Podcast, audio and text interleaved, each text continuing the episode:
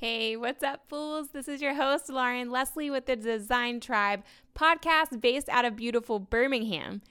In the Design Tribe Facebook group, we've had a, uh, few questions uh, that go under my Ask Me Anything post. And a Design Tribe member has asked, What has been the hardest part about building your email list and your YouTube following? Uh, any suggestions for tips and continued growth?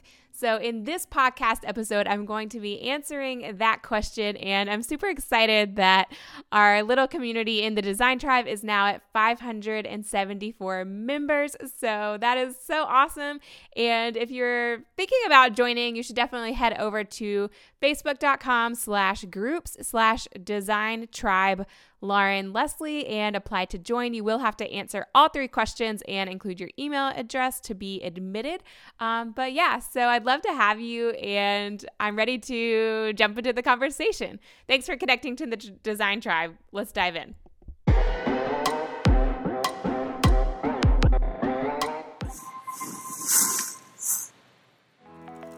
Hey everyone, and welcome to the webinar today uh, How to Grow Your Email List as a Designer. So, I've been getting some really great questions uh, here in the Design Tribe, and um, one of them is how to grow your email list. And uh, let me click on over to the next slide. So um, I have this post that's kind of our Ask Me Anything post. And under these posts, you can literally ask me any questions that you have about growing your design business, um, about becoming a textile designer, really, literally, whatever questions that you have.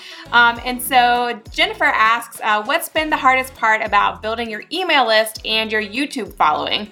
Uh, any suggestions for tips and continued growth? And I love this question so much, um, but I'm going to divide it into two different videos because um, they really dive into kind of two different topics. And so today we're going to talk about building your email list, and then um, probably two Fridays from now, because of the holidays, uh, we'll dive into how to grow on YouTube. So be sure to tune in for that.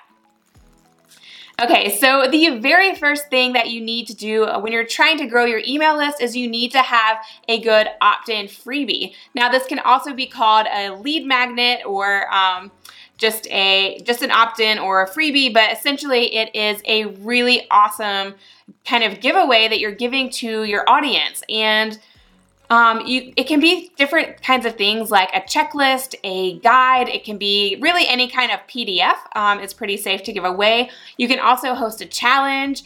Um, ebooks used to be really popular. I feel like they are not as popular anymore, but if it makes sense for your niche and for your industry, then um, an ebook is a possibility. You can also uh, have your own kind of free membership, like I have here in the Design Tribe. You can offer a free training or a webinar or a workshop. So these are all really great opt ins that you can have where you are giving away free information and free services in exchange for an email address.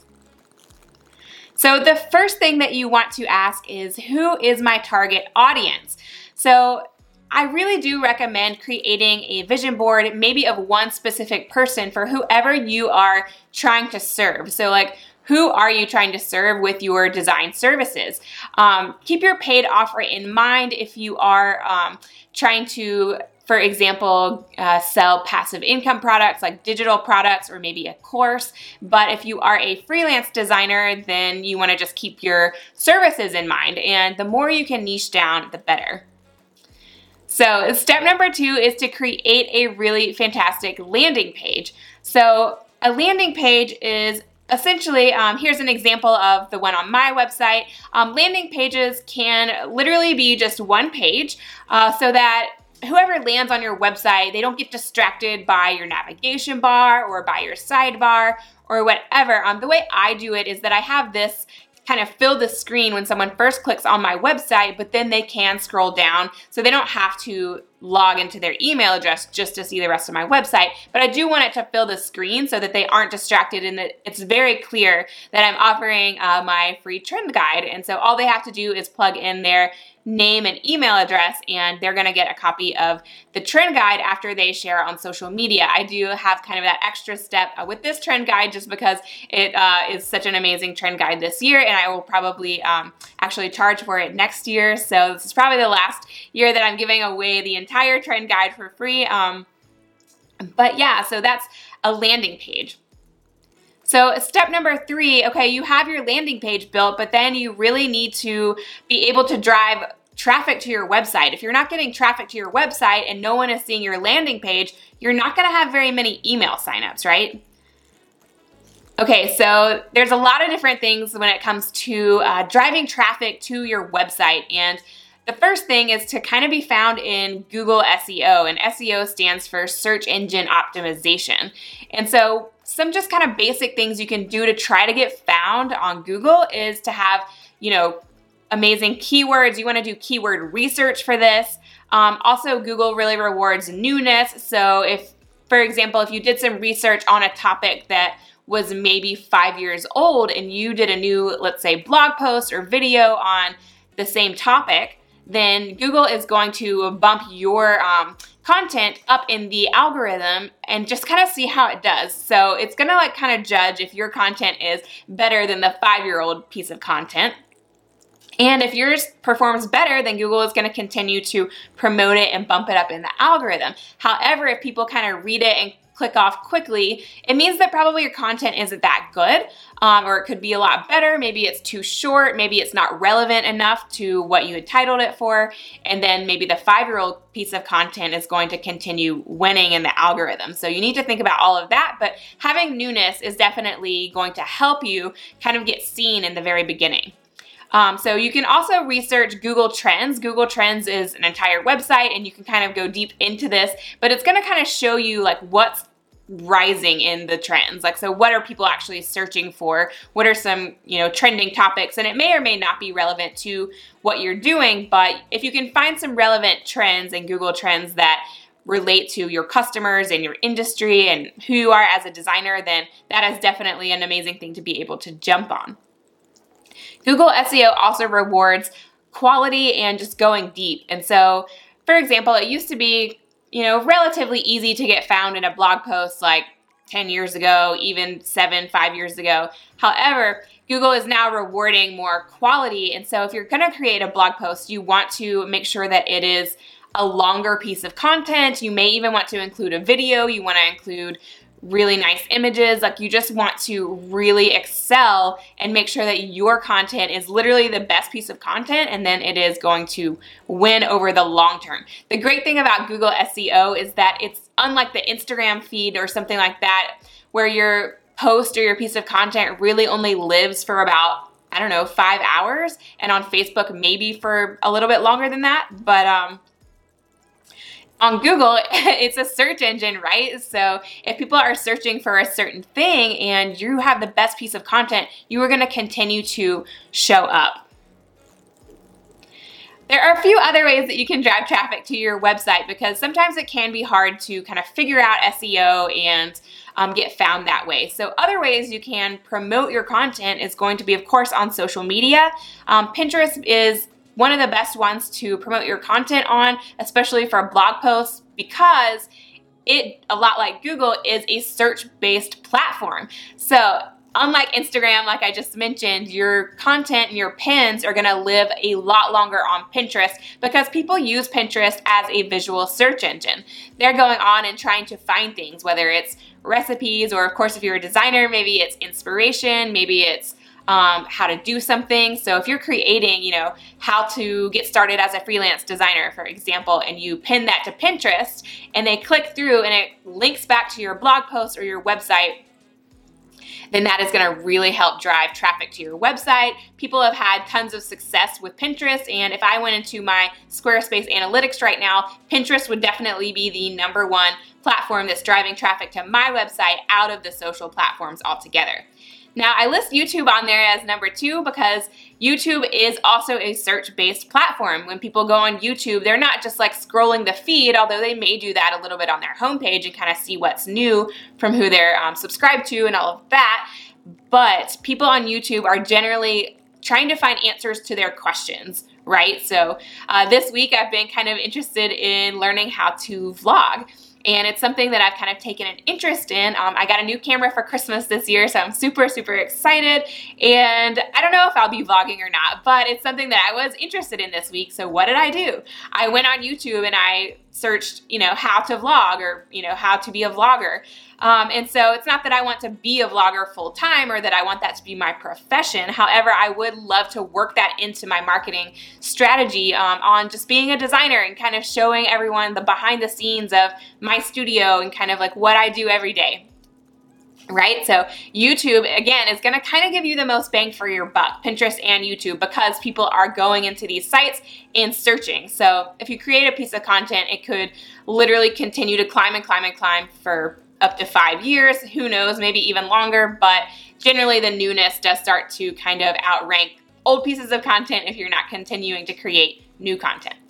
Um, okay, and then also Instagram and Facebook, right? Like they don't have as um, long of a life. Your posts don't have as long of a life on Instagram and Facebook and Twitter and all of these, even LinkedIn. Um, but there are a ton, ton, ton of people on Instagram and Facebook. So it's still good to be posting here and you can also repurpose your content. So, you know, if you're posting to Instagram, of course, you can have your link in your bio and you just want to continue pointing people to that, right? Whether it is um, you're offering your freebie as your link in bio so that people are you know, clicking over to your website and signing up for your freebie from Instagram. You just want to make that super easy for them. Um, same thing can happen on Facebook. I will say that on Facebook, it is better to put your links in the comment section because Facebook the Facebook algorithm wants to keep people on the platform longer, right? And that's going to be true of really any social media platform. They they want to win, they want to beat the other social platforms. And so if you are keeping people on their site longer, then they're going to reward that. Um, but if you're giving external links in your post to a YouTube video or to a blog post or whatever it is, then Facebook doesn't really like that because they don't want people to click off of their platform, right? Um, so that's just a little tip on if you're posting to Facebook. And um, I don't know, Facebook business pages, I think only like 5% of your audience see those. And so it's going to be a little bit lower on the list of priorities, like if you were to only focus on one. Um, lately, I don't know, my Instagram followers have been increasing, but my engagement has been way, way down. So I, I don't know what's going on with Instagram right now, but I feel like it is harder and harder to be seen on that platform. I would say if you're going to um, I still try to post, you know, five times a week on Instagram, so I'm not saying don't do it. However, I don't know, there may be more bang for your buck in stories or going live on Instagram, maybe posting IGTV videos. Um, and again, in IGTV videos, you can link back to your website. So you always want to be in every piece of content that you're creating, pointing people back to your website and your opt in freebie so that they sign up for your email list, right? LinkedIn is a really great platform right now. Um, I've actually just got uh, people asking me for freelance work because I just started posting some of my design work to LinkedIn. So I don't think it's as crowded of a, of a platform. I don't think as many people are people a lot of people are on LinkedIn, but not as many people post regularly to LinkedIn. So it's a little bit easier to to kind of win on LinkedIn. And when someone likes your post or comments your post, it shows up in the newsfeed again. So that's what's really awesome about LinkedIn. And on top of that, if you're wanting to get clients, then where do you think your buyers or your clients are going to be? Like a lot of times they are going to be on LinkedIn and they are professionals. So it's a really great place to promote yourself. So we don't always think about it right up front, but uh, it's one that I am going to be focusing on more in 2020. And um, also your email signature, right? So um, if you include in your email a signature, you can just, you know, of course, have it pre-made, whether you're using Gmail or whatever, and provide a link in your Gmail signature or your email signature back to your freebie offer, right? So if I'm offering my free 2020 trend guide, I'm gonna have a link to that in my email signature so that literally every time I email someone, they may or may not be interested in it, but it's there for them to easily see and click on, and they might just say, huh, that's interesting. Like, I wonder what this is. And they might go click over to my website and sign up for my email list if it is relevant to them. And the last one is direct message. So, this is definitely um, going to be harder to scale in the long term, but if you are really small and just starting out and there is no traffic coming to your website, then I highly recommend that you go through whoever you're connected to, whether it's people's email addresses that you have already, if uh, like in your Gmail or whatever, um, people that you're connected to on Etsy, Creative Market, um, LinkedIn, Facebook, Instagram, you know, like if you feel like you have sort of started to develop a community there, then you can literally just direct message people and say, hey, like I'm giving away this freebie, like would you be interested in it? Um, and so if you're really struggling to drive traffic to your website, then this does take some time, but you can um, kind of copy and paste a generic little message and DM people. But I wouldn't recommend I mean, I would recommend including their name just so that they know that it's not like a bot emailing them, like you are a real person that's emailing them um, or direct messaging them, I should say. Um, so that's another good one. If you literally have nobody on your email list and you have no traffic to your website, just start direct messaging people. People are generally like pretty. Uh,